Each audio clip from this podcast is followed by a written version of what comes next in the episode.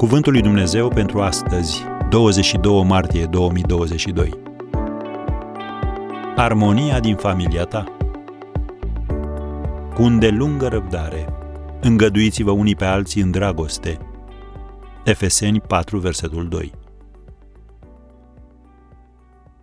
Construirea unei relații bune și armonioase în familie seamănă cu zidirea unui zid.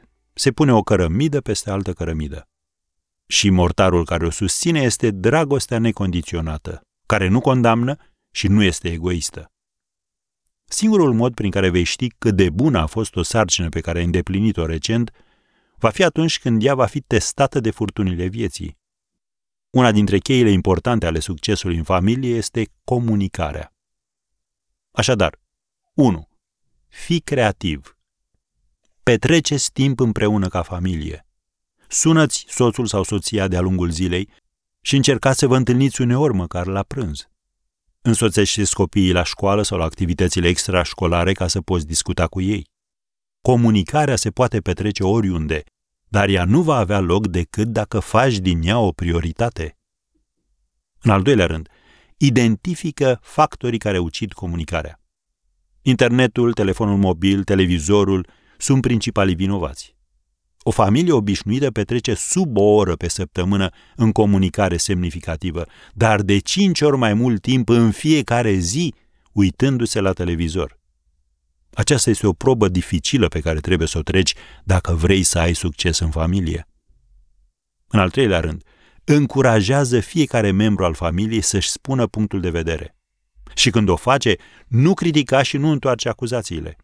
Diferențele de opinie sunt sănătoase. Gestionate corect, ele pot duce la îmbunătățirea lucrurilor. În al patrulea rând, fii conștient de modul în care interacționezi cu familia ta. Poate fără să-ți dai seama, ai adoptat un stil care stinge comunicarea. Oprește-te și ia aminte la aceste lucruri.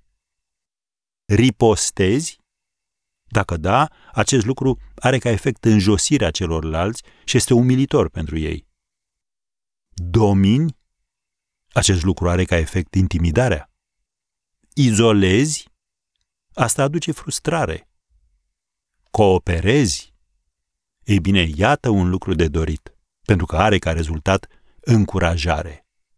Dacă ai obiceiul de a folosi orice alt stil de comunicare decât cel cooperant, începe numai decât să lucrezi la o schimbare. Vei fi nevoit să o faci dacă dorești să zidești o bună relație cu familia ta.